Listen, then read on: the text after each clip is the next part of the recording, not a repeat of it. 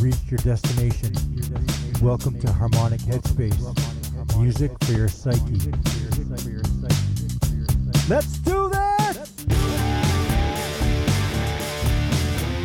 Here we go! Harmonic Headspace, baby! Welcome to the icing that is the cake to your weekend.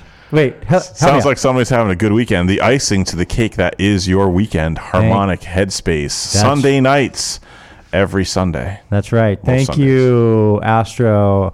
This is Prosty. I got Astro. Hey, And I got Klem. Sup? Klem is back for another show, and tonight we are giving Klem the keys. the reins, the keys to the kingdom tonight. Yes, he uh, he researched this show. We came up with the idea. He researched it. He helped us put it all together. We all decided uh, what songs to listen to. We discussed everything, and because Klem is most likely going to be the next, uh, I don't want to call it a DJ, but show host for Wave Radio Boston, we think that this would be a great uh, gift and kickoff for Klem. So welcome. It was very kind of you. It's good to be back, uh, Prosty Astro, to Harmonic Headspace. Um, tonight's show is, I mean, I'm really jazzed about it, guys. Um, the idea is twin guitars, bands that have twin guitars flanking either end of a lead singer that does not play the guitar. Or, or may play the guitar, but is not part of what we're talking Well, it like could strum a little bit, like Yeah. here or there, like Eddie Vedder playing a little bit every three or four songs, but not a third guitarist who happens to sing. That's E- right. Eddie Vedder actually writes a lot of the music on his guitar and then just gives it to the band. Right. There's one exception which uh, during the show I will point out when it happens, where the guitar player and the singer may be the same person, but there are two wonderful guitar players, which offsets it, I believe. I thought you were going to say that that person was schizophrenic, so it's they sort of were singing in one body and playing guitar in the other. That that may be the case. It was the 70s. That's, that's true. All right, so uh, let's rewind back. Last week we had a good show, and it was about what? Uh, I forget. When was last week? This was uh, the week before this week. Oh, unplugged. Right. It was right. the unplugged show. How can all three of us have forgotten the unplugged The- show? no, Right. I, I didn't. We were all unplugged. I as always well. ask. Yes. I always ask. What did we do last week? Well, you always ask Sometimes me. I forget. yeah. Yeah, you, you, I can tell by the way you're asking. Like you're looking at me like you know, right? And I'm like, I don't fucking know. Yeah, he wasn't trolling for an answer. He was actually asking. He was truly, just and like- I knew at the right. time. I'm like, I don't have this. I know Klem's got it, and you're like, what? Right. I was like, are, are you talking to me? Where am I? Busted. nice. All right, uh, but uh, I do know what we're doing tonight, and I'm psyched about it. Uh, and we are bringing it all to you live from the Wave Radio Boston studio. If you're listening live, you can also get us on WRBRocks.com. You can find us on uh, Facebook, Wave Radio Boston. Um, you can call us on the the Abrews uh, listener line 617-829-9283. You can text us at 617-764-9283. Uh, and we love when you guys text us and call us because the more voices, the better the show. We'll read out some texts later in the show. We promise. Oh, we do? Oh, really? I did you plant? Is that some a hard promise, or is that sort of like a Did, did you plant them? It's a it's a semi, okay nice. semi-rigid promise? of course.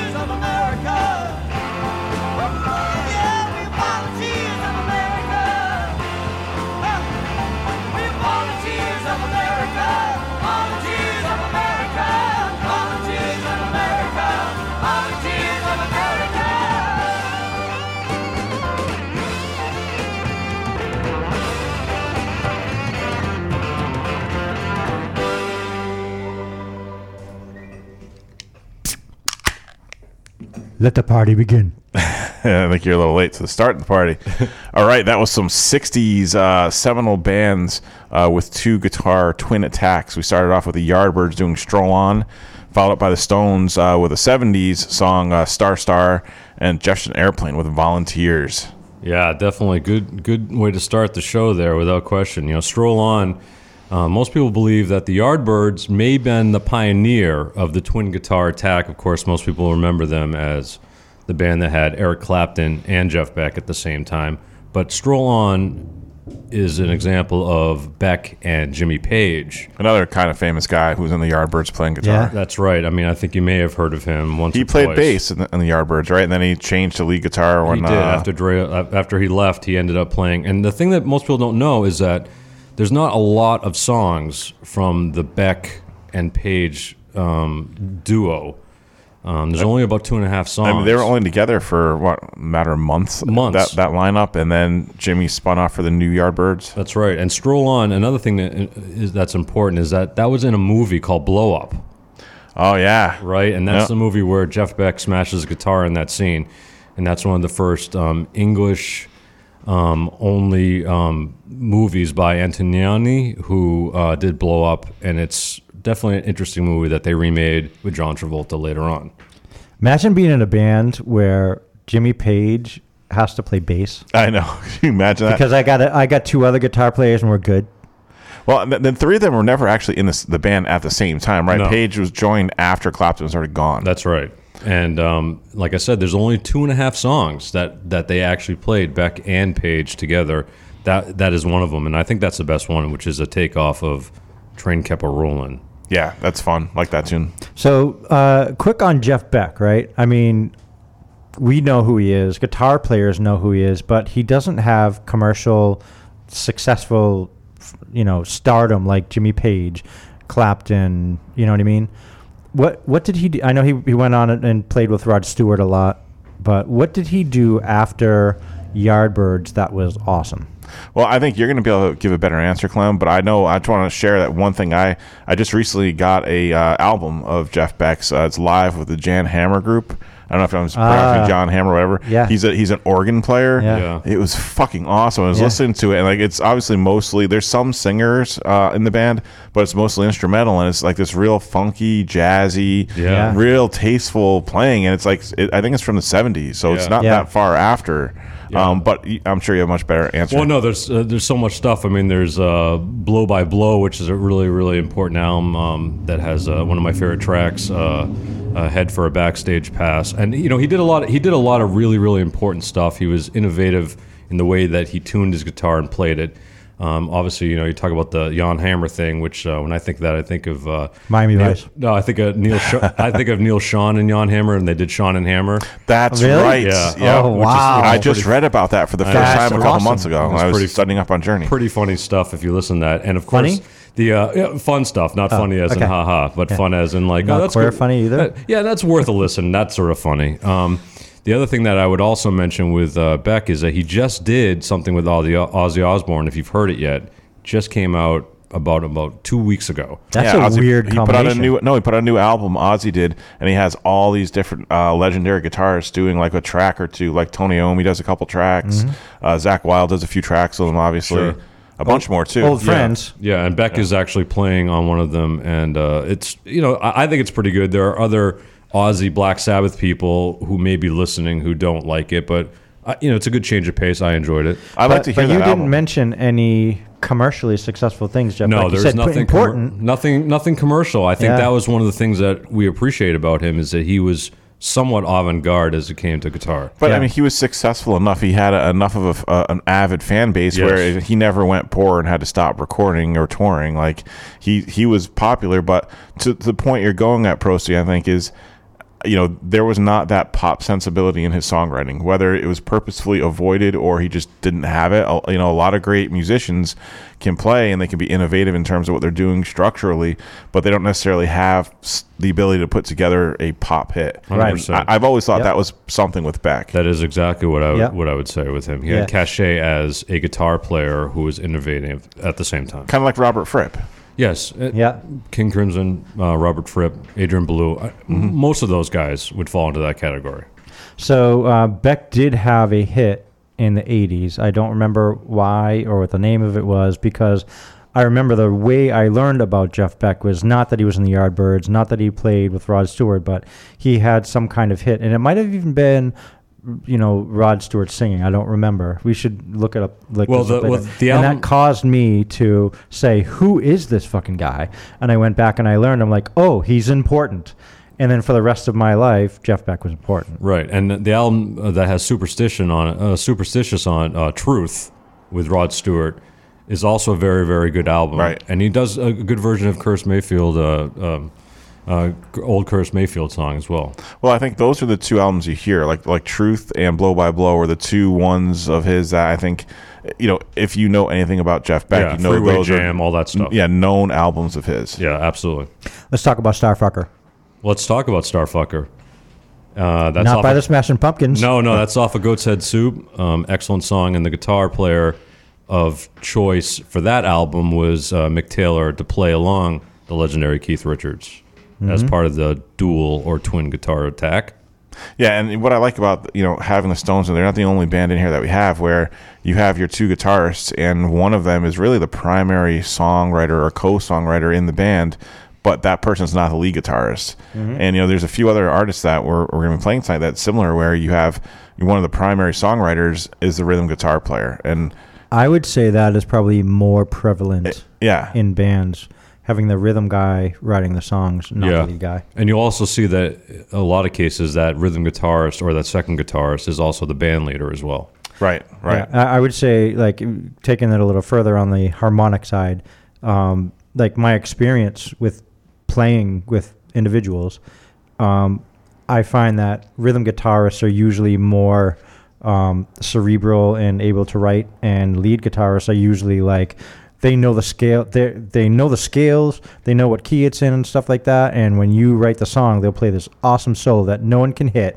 They're technically like faster and better, but when it comes down to sitting down and structure, structurally building Yeah. something, it's it just seems like. Uh, It's a different craft. Song yeah, songwriting it really is a different is. craft. Yeah, we just tried out a lead uh, a lead guitar. So we're we're trying out a lead guitarist. I'm not a lead, a second guitarist, and this guy came in, and he like he's got YouTube videos, and he's like freaking unbelievable. I'm like, guys, we got to bring this guy in and just like give him a tryout. And he and this is not the first time this happened. Uh, comes in and I mean, he knew all the solos and stuff and was incredibly fast. And in between songs, he would just rip stuff. We were like, oh my God, that's awesome. And then we'd try to teach him how to play the song, and he's like, he couldn't get it. It's it's nuts. Wow. wow. Sorry. Uh, all right. So And the uh, last song- I'll take that as No, and the last song on that block. n- Not that uh, Prosty is is tangentating. We're we're enjoying that without question. But the last song there is "Volunteers" by the Airplane. Airplane. I love. That's probably my favorite performance on in the Woodstock movie. Yeah. Uh, so it's like like wee hours of the morning, whenever they were playing, and uh, they just get up there and just rip into volunteers. It's just one of the better, I think, most energetic performances from the Woodstock movie. Yeah, definitely. Um, and that's definitely one where Kantner and Balin got together to write the song. Balin, of course, not playing the guitar. That's uh, Kantner and Jorma, for those listening. Uh, Jorma of Hot Tuna fame. Um, and, and apparently, as as the legend goes, Balin got the idea for the song. He was woken up by a truck in the middle of the night, uh, the morning, and it said "Volunteers of America" on the side of it. Really? Yeah, that's, also, that's, how pretty the cool. story goes. That's great. nice. All right. You guys want to go south? Let's go.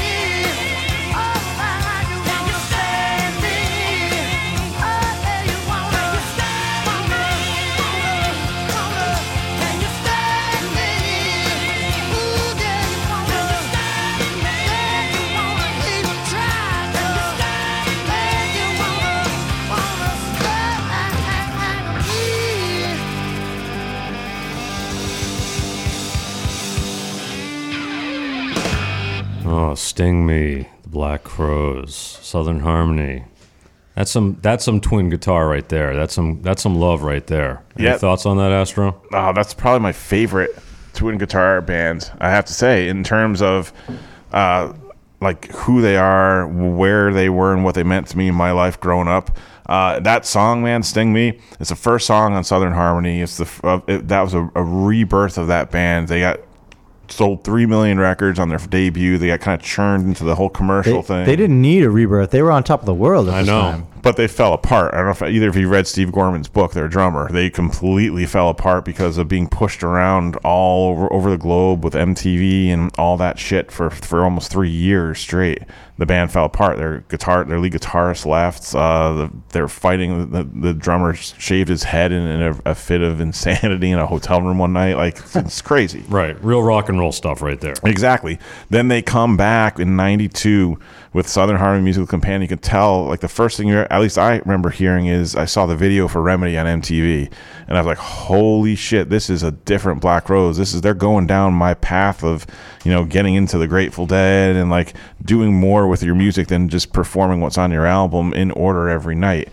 and uh, I couldn't wait for the album to come out. I'm like, this is hopefully a good sign. Then the album comes out, and "Sting Me's the first song on there, and you just Yeah. hear that first, uh, you know, the first little guitar, you know, and it's like, Yep. holy shit! Like it, they just took it to the next level. When we do sophomore albums, there's no doubt that Southern Harmony is going to be on that show. Oh, 10-4. Yeah, And the Brothers Robinson, definitely worth uh, discussing that dynamic and the gold that is mined from the brothers fighting and finding gold. Oh well, we're gonna we're going to have to have a brothers show, uh, a similar Ah, show. yes. I don't, you know, and there's enough. I mean, just The off drawer the, is open. Off the top right. of my head, you're talking the Kinks. Right, family brother shows. Uh, uh, or brothers and sisters, we could probably Sure. squeeze the white stripes in there if we really had to, if, Right. we were getting dangerously close. But Let's uh, just call it you could family do- members. You could also do wives and husbands with, uh, you know, you could do. oh, um, Johnny and June Carter. Right, you uh, could do all that sort of stuff. You could do too. uh, what's uh? yeah, the band that's got 30 people in it there from Canada. I was thinking. I almost said of Montreal because I was thinking Canada, but it's uh not. I that, want to say the Atars, but it's not. It's. Uh, I- oh my God, they're a huge Well, we're band. blanking, so we're, we're old people. right. Uh, so yeah, so we, we heard, we heard the Crowes. Prior to that, we had the Allman Brothers from Eat a Peach. absolutely. Stand back. uh, great tune. Uh, just one of those, uh, you know, unheralded. It's not like on their greatest hits, but like the song comes on, you're like, wow, it's such an awesome song. Do you know, that's one of the few songs that is solely credited to Duane Allman, by the way. I did not know that. yes.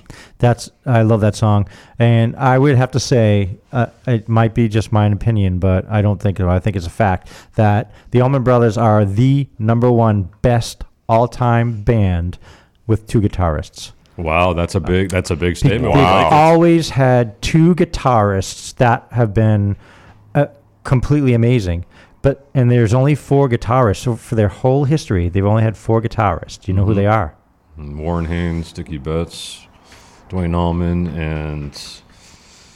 Uh, They had a guy. Oh, no, they got that they, new they had way more. They No, had. they- that- they yeah. had. They had just Jack Pearson. no, they, had a that ton of guys. Bramlett. Bramlett. What? Uh, Doyle Bramlett is the other one. Uh, The guy you're- that was in- You're forgetting a huge the, one. The Trucks band there. Derek Trucks. Yeah, Derek Trucks. No, I'm saying like they had like they had like a dozen guitarists. So you're, you're I'm looking missing at the numbers whole. right now. I'm looking. Maybe Wikipedia is not up to date, but I got Duane Allman, Dickey Betts. Uh, oh, I'm sorry. There were five. Dan Toler, Yeah, see, I didn't even know Yeah. who that is. I know Jack Pearson though. He was in the band for a while playing guitar. Warren Haynes, Yeah. And Jack Pearson and Derek Trucks. Yeah, Warren Haynes definitely during the rebirth. Oh wait, there hold on. In the Jimmy Hen- Jimmy Herring was there for one year. Jimmy Herring, widespread panic, aquarium rescue unit. This guy's Yeah. a Right. stud. Did you know that Excellent Derek band, Trucks, by the way. Wide, widespread panic. And aquarium rescue unit. Yeah. Mm-hmm. R.I.P. Colonel Bruce. Did you know that Derek Trucks was there for 15 years? Yeah, I did. yeah, I did. He was a mainstay That is and, and a brother. long fucking time. you know, right. and, and playing with the Derek Trucks band with, with his wife. Yeah.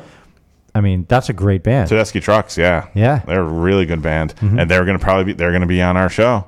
Uh, they're not they're not siblings necessarily, but they are married.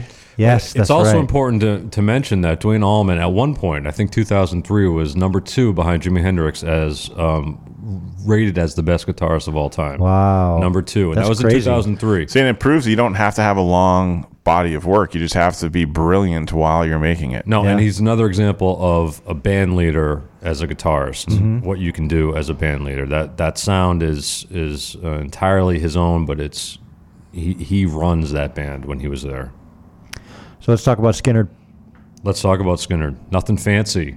Whiskey Rock-a-Roller Is that their third album? Nothing fancy. Um, you- Fourth, maybe. might be third. You Okay. may have got me. I know Second Helping would be second. Yeah, that's that's the easy one. right. um, but then it, then it gets a little bit iffy. it, it guess, and that's why I was wondering. Like, I I've, I look at a couple of their albums. I'm like, I don't even recognize any songs from like two albums in a row in the middle. And then they started to pull some more stuff together the last couple albums. but- Right.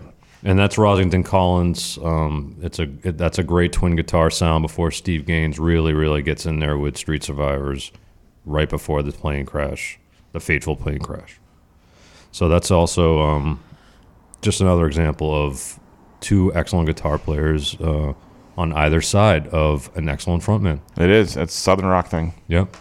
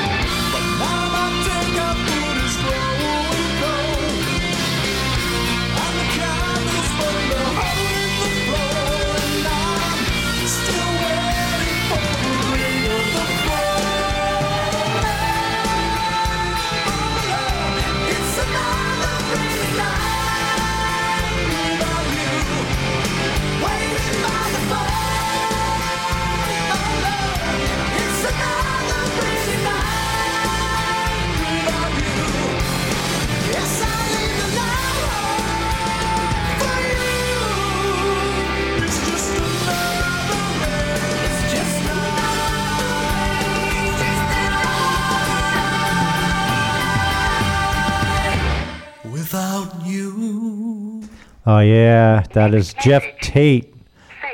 Saturday at God, 80s production is so fucking cheesy. Geoff Tate with Queensryche, great song. Uh, we started with Blind Melon Change, uh, which is a uh, very personal song for me uh, because it's for a buddy, Travis Morgan, who passed away and uh, told me what he thought about the song. And uh, so some of the lyrics in that song is and. As we all play our parts tomorrow, n- Lord know, some ways we work and other ways we play. But I know we can't all stay here forever, so I'm going to write my words on the face of today, and then they'll paint it. So, Travis Morgan, love you. Uh, the the cool thing about what they what he says, Shannon Hoon says here, and is not always true is he says, and then they'll paint it, which makes me think I write my face on the my, write my words on the face of today, and then they'll paint it so it's blank and everybody forgets. But I don't believe that. With Shannon Hoon, I don't believe that because they didn't paint it. He wrote his words on the face of today, and they're still there. People know who Shannon Hoon is. People love him still. Same with Travis Morgan. His words on the face of today have carried through and is and, and it carries on forever. So um, it it's a sad thing that Shannon Hoon wrote here, but I think he proves that it's not true. That you know they you, you don't always paint it. If you can make a good uh, statement in life, then it can't be painted over. It's true, but it's also a little ominous. I mean, it's like Yes. you know, he knew he was by the time he wrote that song, he was dancing with the devil. Yep. So it's not shocking that it ends up being uh, a premonition, but I mean, they never really achieved. I mean, obviously they had that huge hit, um, so they were a known band, but they could have achieved so much more. Uh, Yep. You know, some of their best material came out after that. Yes, totally. Yeah, actually, some of their best material actually is Shannon Hoon's propensity to videotape his entire life. Uh, there's a movie called All I Can Say, if you can go find it, which basically, from before he moved to L.A. to that fateful day in New Orleans, he basically videotaped his entire life. It's really, really fascinating watch if you get a chance. That's cool. Um, and Blind Melon, of course, if you're familiar with Cheech and Chong, that's where the name comes from. Blind Melon Chitlin, which is a skit from Cheech and Chong. So whenever I think of that, I, always did think- not know that. I know. I always think of that. I didn't either. It's hilarious. skit awesome. If you get a chance to listen to that. nice. Um, and that's also an example of acoustic guitar and Mando with Thorn and Stevens, uh, which points out, you know, the two guitar attack doesn't always have to be sonically infused. Right, exactly. I mean, it can you can be acoustic and Yes. be Yeah. just as powerful. And it really is. It's all about creativity. 100%. So after Blind Melon, we heard Last, Last Exit, um, the opening song from their third album, Vitalogy. Uh, just like uh, Astro said about Southern Harmony, where that album starts and you're like, oh, fucking yeah, I can't wait to hear the rest of this album. That's what Vitalogy did for me when they started off with, with Last Exit. I was like, sweet.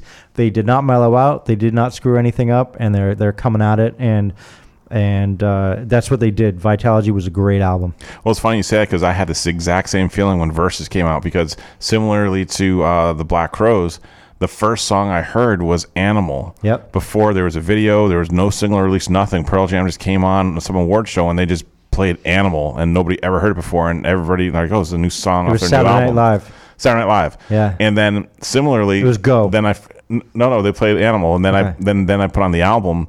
And I heard Go, and I was like, "Holy shit, this is gonna work!" Yeah, right. nice. Uh, yeah, so that's a Stone, great. Stone Gossard and McCready, excellent twin guitars as well, still going.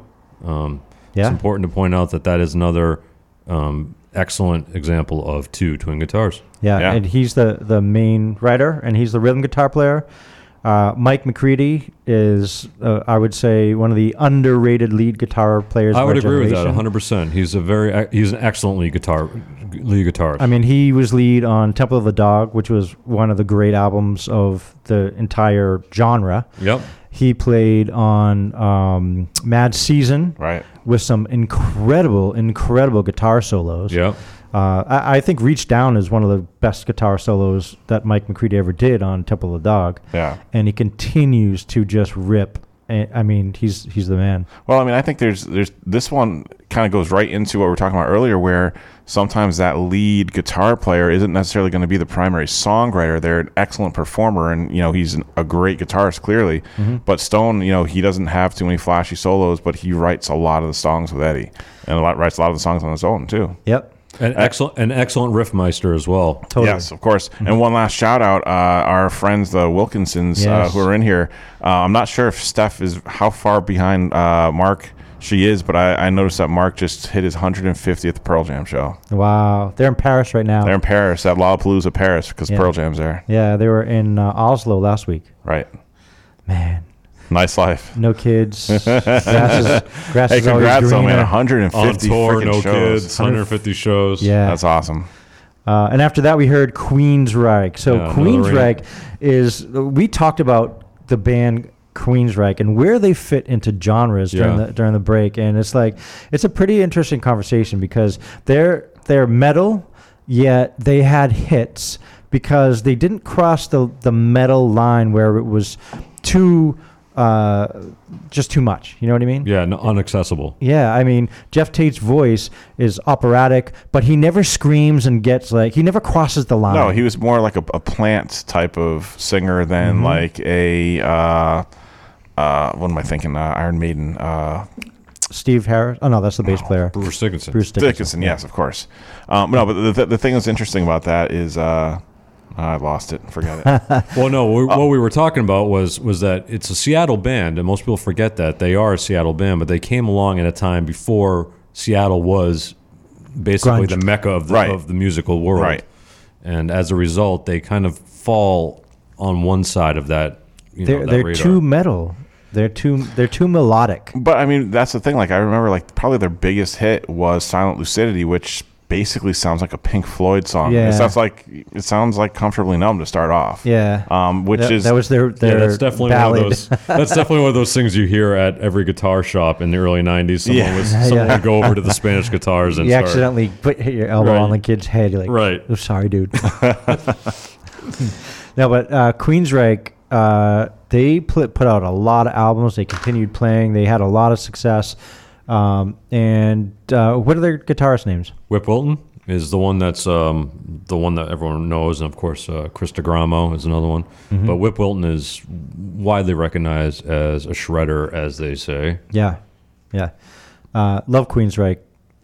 Uh, all right, so you let's jump into some '80s, baby. Yes.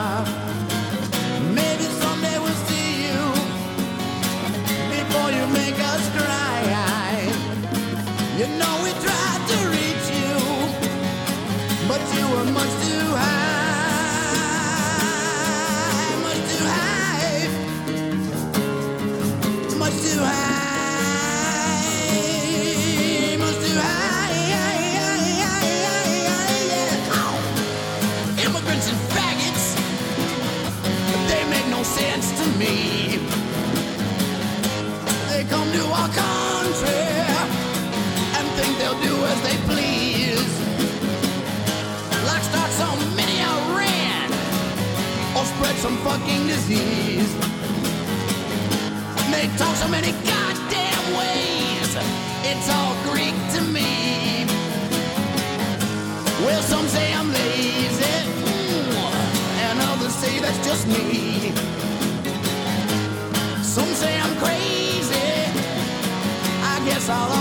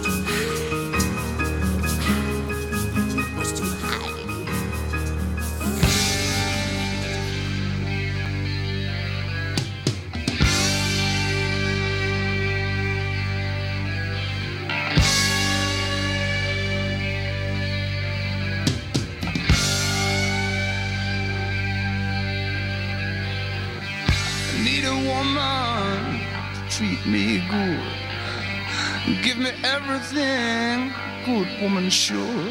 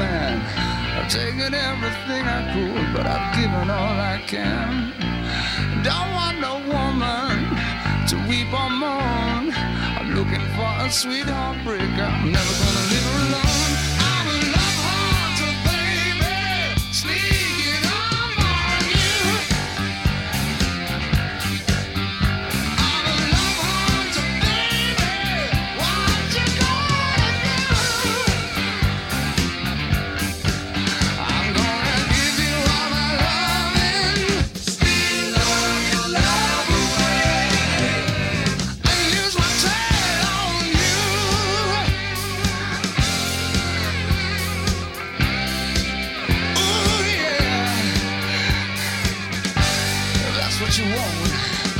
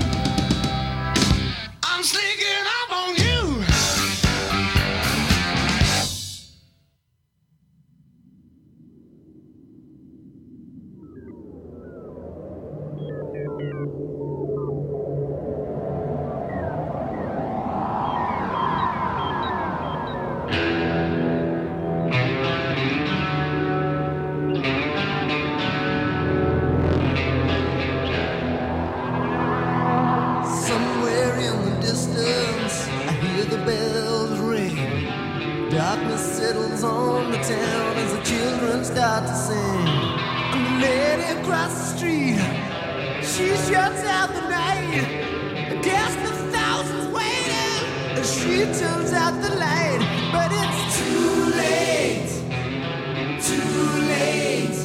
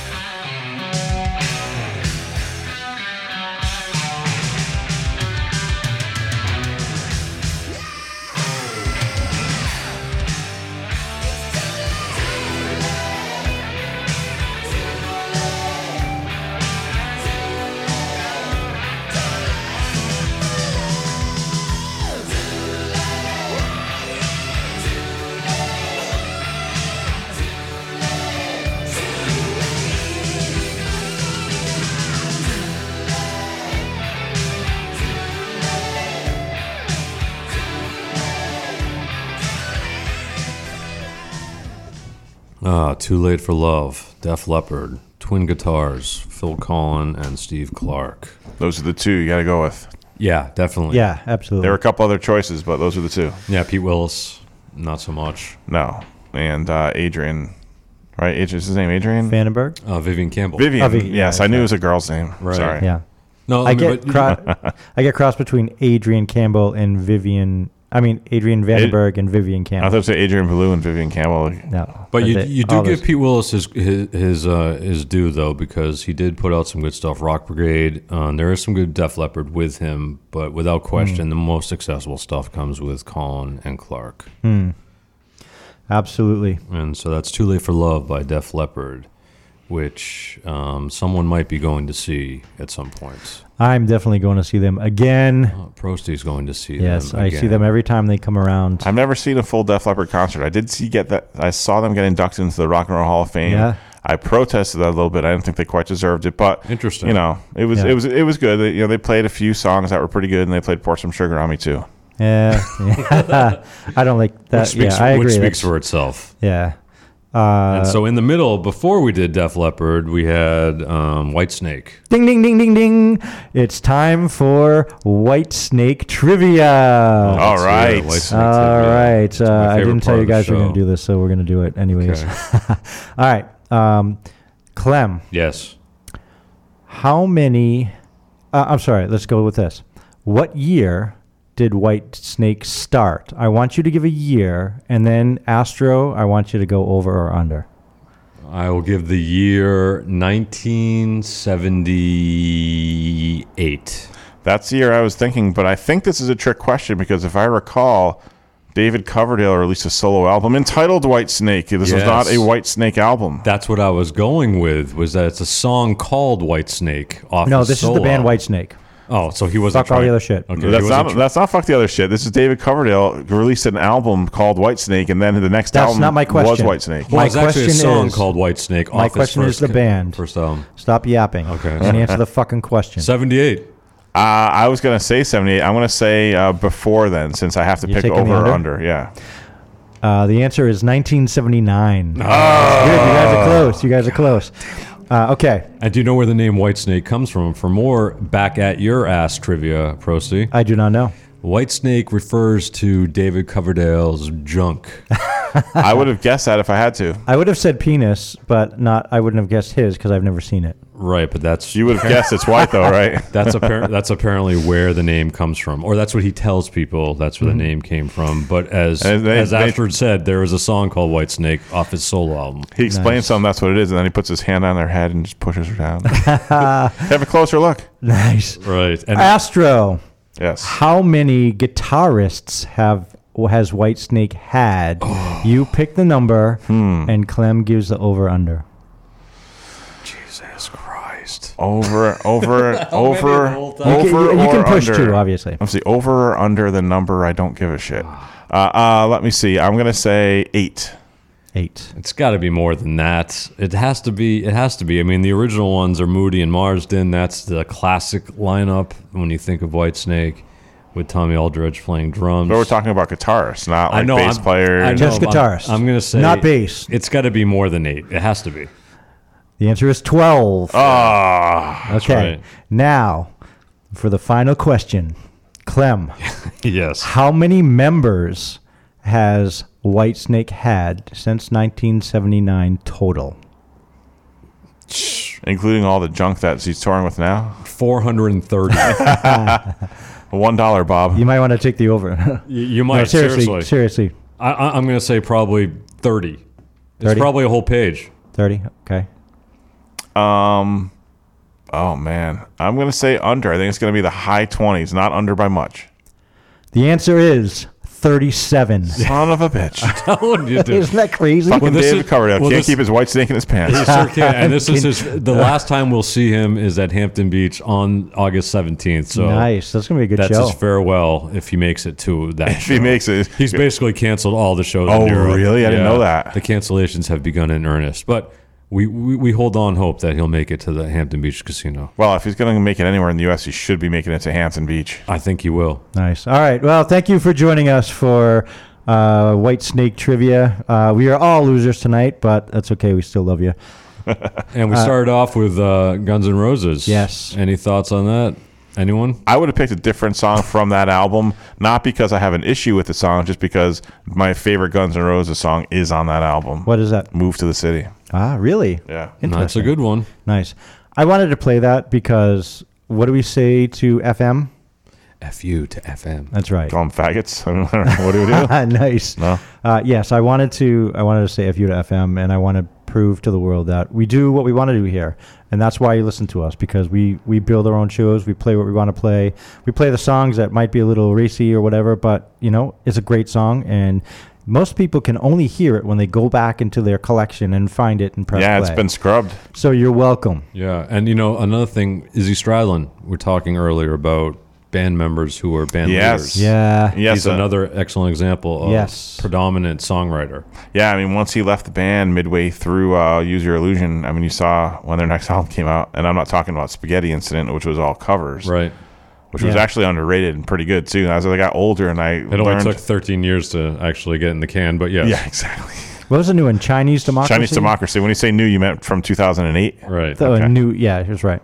I remember like hearing that Chinese Democracy was coming out, and like they released the name of the album, and everyone was like, "Oh, Chinese Democracy is coming out!" And then if you didn't know, it was like, "What? You don't know? Oh, you must not be a uh, Guns N' Roses fan," you know. And then it never came out, and I was like, "Fuck!" I think the joke was like, okay, what's going to come out first, this album or Democracy in China? right. It was a running joke. It was. Which was going to happen first. Yeah, nice. All right, let's jump back into like the '70s and that kind of era.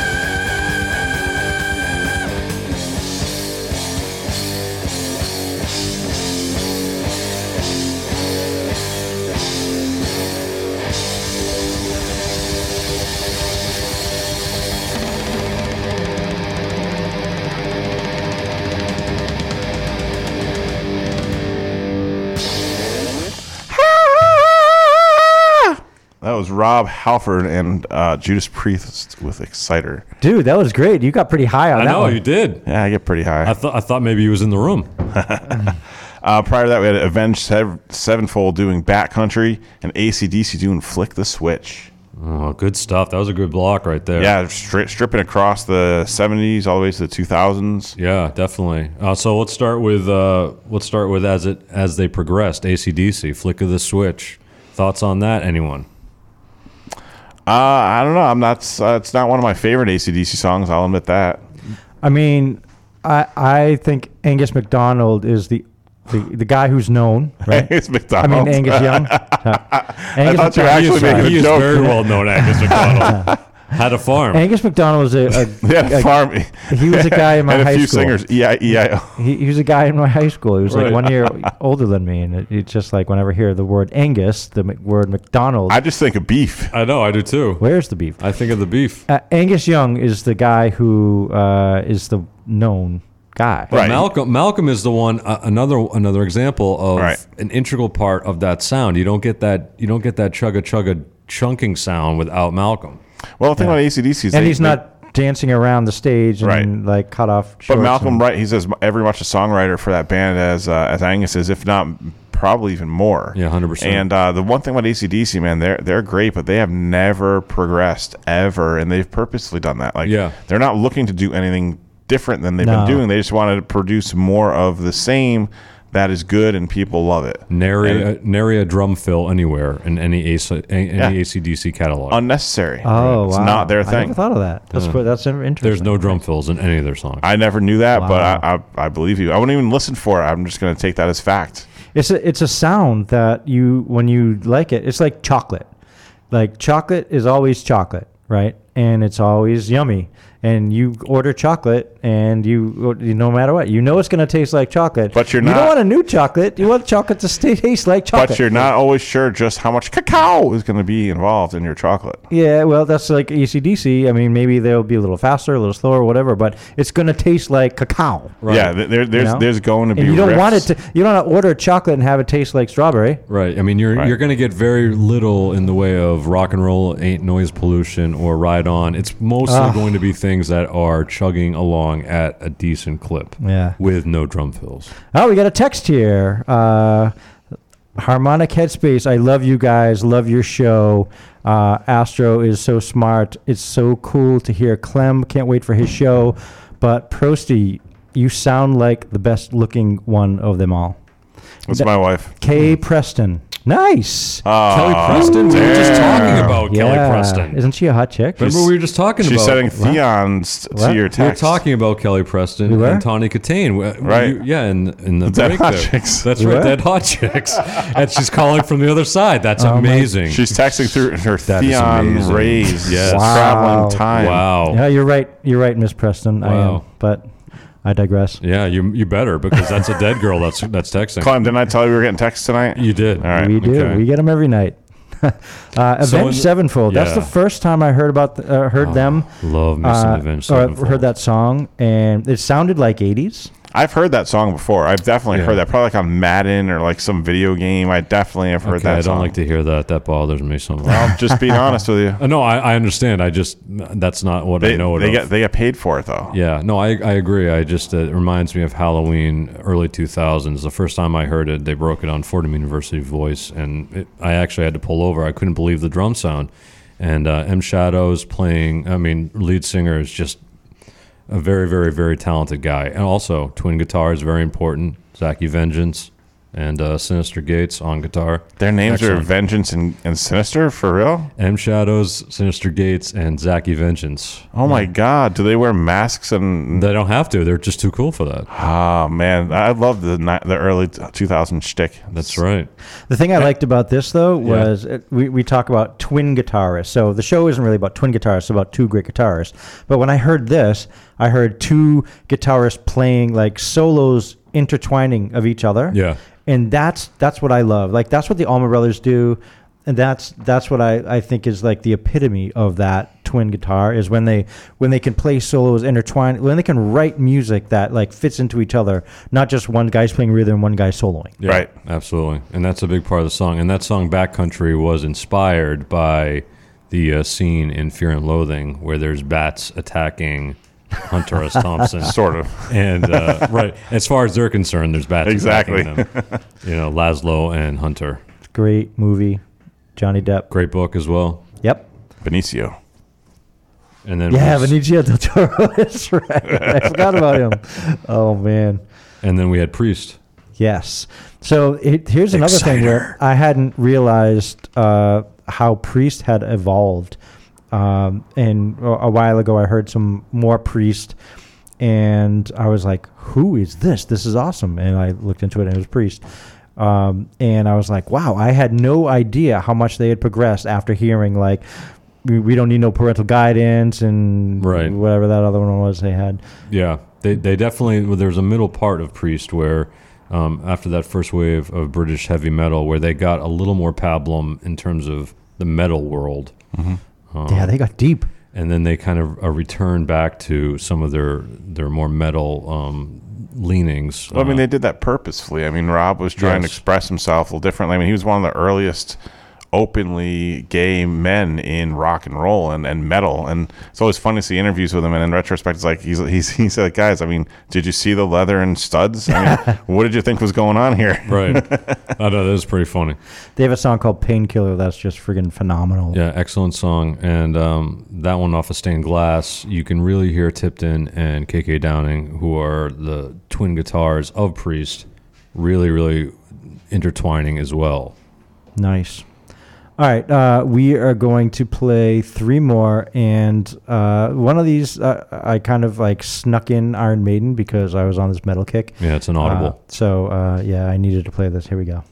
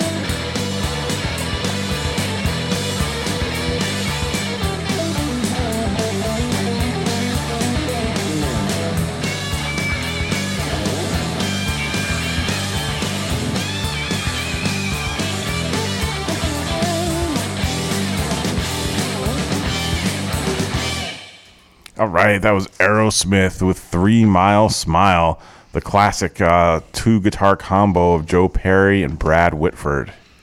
Love it. Night in the Ruts. Night in the Ruts, I love that album. Good LP. Much maligned and underrated. I agree. Uh, final album uh, with the original four guys before Joe and Brad left in the late 70s, early 80s to go do a lot of shitty solo material. Right. Just to come back and, and, and start it all over again. Right, and actually get even bigger than they were then. Mm-hmm. Unfortunately, slightly compromised, but still, you know, making pretty good music for the 80s and 90s. Absolutely, 100% on that. And then you had INXS before that. Yeah, don't change. Yeah. That's a great INXS song, and the reason I like it is it's so different than the stuff on. Uh, what that wasn't on Kick, right? No, No. that was Yeah. off of. um Before Kick. Is that Listen Like Thieves or? No, it's the last album, the X album. Oh, that was on X? Yeah. Okay. So it's it's not poppy. No. It's it's but it's INXS. You know, it's like I I can't like place it. Well, I think they used to close their shows with that. Um, It's almost punk. Uh, Yeah, INXS is another It's- one of it's- those bands that kind of fits into a bizarre sort of like amalgamation of um, because the frontman Hutchence was was was was very much like a teen idol. Right. They get much maligned, but musically, the Farriss brothers who play the guitars are very very talented. Brother and, show. and very hooky. yeah, and that it was like a positive, fast vibe. You know, kind of like it's, Cure, it's like, like, like fast cure I, stuff. I, for me, you know? that, that, that song reminds me more of like U2 than Yeah. INXS a little bit. Yeah. like a cross between you two and the Cure for me. Yeah. Yeah. I think that's, this sounds reasonable. Yeah, Right, and it's I love when- that song. It's part of when they came around. Is that sort of the end of uh, that second new wave, Right. And Hmm. before grunge, the end of hair metal. They kind of fit in that weird sort of MTV generation. Yeah, I mean they were around for a while. I mean they were around back in the early '80s too. I mean they obviously didn't hit big until uh, Kick came in, but they yeah, had a couple minor hits before then. and would have kept going, I believe, if uh, Yeah. if there wasn't a Suicide in '97 by a very talented lead singer. Ninety-seven. Yeah, It was '97. Oh my God! that's right. It seemed like so much closer. To Potential that. suicide. Yes, Yeah. uh, right. Uh, and I heard another INXS song. I don't know what the name of it was at, at the campfire at Tracy Tree's house, like last weekend. And she played it's INXS her favorite band, and I was like, play something I don't know. And Yeah. she played it, and it was another song that was similar to this. It was fast, punky, you know, U2 Cure type. Wasn't anything I ever heard. I'm like, oh my Shabadoo. god! Yeah, they had some good albums that, Yeah. that came out. And the other thing about INXS that people don't remember is that you know they started in 1977, and with the exception of their lead singer who who passed away 20 years into their tenure, it's essentially the same band Right. with different lead singers. They, they haven't had a revolving door of musicians in that band. Right. It's the Farriss brothers and Pengilly who plays the sax and rhythm guitar. It's basically the same guys. Right. Well, did you ever see they had that uh, that that reality show, Rockstar INXS, where they actually it was like a reality show, like a like a American Idol, but they were Yeah. trying out different singers Yeah. to, No, to, I don't to- remember to- that. to become the new lead singer of INXS, and it was Yeah, the Dave band. Navarro was the the host. Yeah, No, I don't Da- remember Navarro that. was the host, and, and the other four guys in the band were, you know, they were there, and it was actually pretty entertaining. It was and, very cool. And that's how I, I found out about "Don't Change." Like I saw, like that was the one, like everybody knew that was the song you had to be able to nail. So like every contestant who made it to like I don't know the final four or whatever, all had to do a rendition of that, and they were all awesome. And like the band, you know, one guy would come out and play with them. It was, you know, it was entertaining uh, network TV stuff, I guess. Yeah, definitely a guilty pleasure at a time when INXS wasn't really. Um, uh, they were very popular. It wasn't good to like popular music at the time. Right. Yeah, and INXS gets a lot of kudos, and and they get kudos, you know, um, rightfully because they had some hits. But the real reason they get kudos is because they had a lot of great shit other than the hits. Right. Yeah. Exactly. Yeah, and then before that we had Thin Lizzy, um, Bad Reputation. That was good. Why did we I- play I- Bad Reputation? Why didn't we play Jailbreak? Why didn't we play Jailbreak? Why didn't we play The Boys Are Back in very Town? Come on, tell me. So listen, the, during the when the music was playing, I was just very insistent that the problem is is that Thin Lizzy doesn't really get their due because they play the same three Thin Lizzy songs. There's excellent stuff that's off, off from their catalog, excellent twin guitar sound, eh, seminal work from from a three a three year period, and you just don't hear it. And, and Bad Reputation is a prime example of that. Why don't you hear it? Um, I'm not really sure. It's just not as accessible. Perhaps it wasn't. Um, you know, the, we lost Lynott in '86, I believe. Um, just never really, never made much more headway from the, the music that you heard. So you have to introduce it on shows like this. So FU to FM. That's right. Well, the thing is, like, that's I- what I was getting at. I know. I, saw. I, I, was, I was picking up what you were putting down. Uh, It took me a second. I, I've heard that uh, Thin Lizzy was better than just the few songs you've heard, and uh, I never really listened to much beyond those. Um, I never really sought those out either. I don't really like them that much. But this was a good song, man. And like I, I get like very different. I have another buddy who who swears by them. I should probably check them out a little Yeah, more. I mean, remember Phil Lynott uh, played bass and was one of the real original rock and roll casualties. He literally died of the rock and roll lifestyle. Mm-hmm. Right. Like most people say that he literally did. His body just shut down. Yeah, like Bon Scott was probably a few years before him, but Yeah. not not not many before that. And the name Thin Lizzy, for those of you who are listening and wondering for little tidbits at the end of the show here, it's actually a takeoff of an old English uh, comic strip from called The Dandy, and the character's name is Tin Lizzy, but because of the Irish accent, it comes out as Thin Lizzy, and that's where the name comes from. That's Nice. awesome. Yeah, and that's uh, the Robertson and Gorham are the two guitar players, and Lynott and Robinson apparently did not like each other. But Really? for three years, they've made excellent music. Check out their middle catalog. Three years. Yeah, 75 to 79. That's all you need. All right, Nice. I like to hear that. Sweet. And then we uh, we started off with Iron Maiden, "Wasting Years." That- that's the second Iron Maiden song we've played in I think a month on the show without ever playing any before. It's Yes. pretty good. Yes, and uh, they deserve it. They deserve it. Yeah. you know. And you had some thoughts on Eddie that you wanted to impart?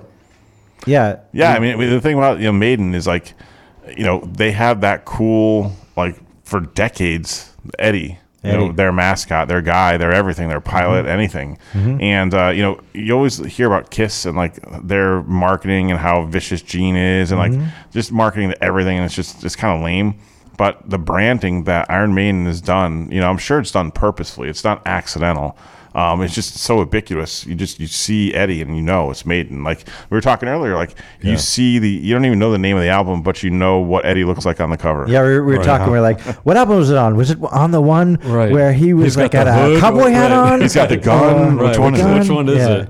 And I, I when I s- opened this up, I saw that this is the uh, cover that I had as a door poster on my closet. Nice. In high school. Eddie's staring at you. This was like a perfect like time of my life where I was like listening and getting into music and learning all this shit and Iron Maiden was one of those bands who like influenced me in listening to music and Eddie was a brand yes. that I didn't even realize what brand meant but Right. you know what I mean like Yeah, in the early years, Eddie was this giant paper mache sort of spinal tap thing that spewed fake blood.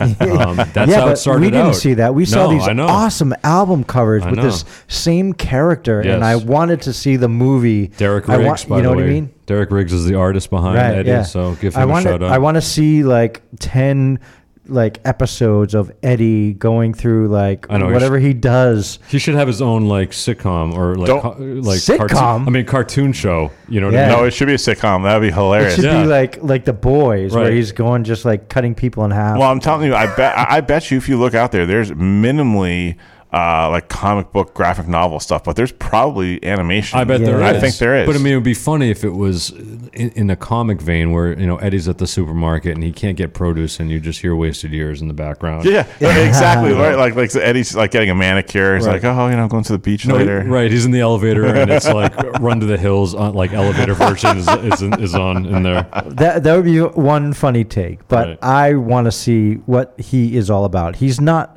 He's about being mean. He's he's about He's like. about getting his nails done and get, and, and picking up his dog's poop when they go for a walk, man. I want to see He's an, an old the man. mundane, the movie. mundane, The Yeah. I want to see a movie about what he's really about. Uh, we just told you, dude. I know No. that's what it is. He's, He's like trying. not. He's trying to stay regular, like any sixty-year-old he's guy. Trying, he's trying to fish something out of the out of the sink right now while we're talking, and he's like muttering. I hope Eddie visits you in your sleep. He's like, if I only "Oh, had will, fingertips, so." god damn Right. it. I hope he wakes you up tonight. Oh, I hope so too. Uh, but that brand is fucking unbelievable, and what a great thing that they did. In in addition to their music, bringing that like Derek Rig- Derek Riggs. Yeah, Derek Riggs is the is the artist. Yeah, bringing that art into like Yes. the the pool of Yeah, whatever. it took on do, its you know own I mean? life, definitely. Yeah. And that brand and that show is, um, and that whole thing is an important thing. And you know what else is a really great show is Harmonix Headspace. I just want to take a Thank minute. you. Yeah, I just want to take a minute to say uh, thanks uh, to you guys because this was just uh, this was a real blast, and I appreciate. it. I hope I come back. Yeah, it's a Cool, ton of fun. yeah. Thanks for coming. Thanks, man. Yeah, I, I hope you have a show that we can come on. Exactly. And you can always come on this show. You oh, know I that. appreciate it, dude. I, I love to hear And that. yeah, let's spread the love, man. Yeah, we Okay. have what three empty seats every single week. That's Come right. take one. Okay. We do, yeah. You guys are awesome. So that's harmonic headspace for this Twin week. guitars for those of you who are cataloging harmonic heads, Yes. headspace. The twin guitar sound. Twin guitars. So we hope this was the icing to the cake that is your weekend. I did not fuck this up. Not that time. Not that time. Uh, and we hope you have a great week. Peace. And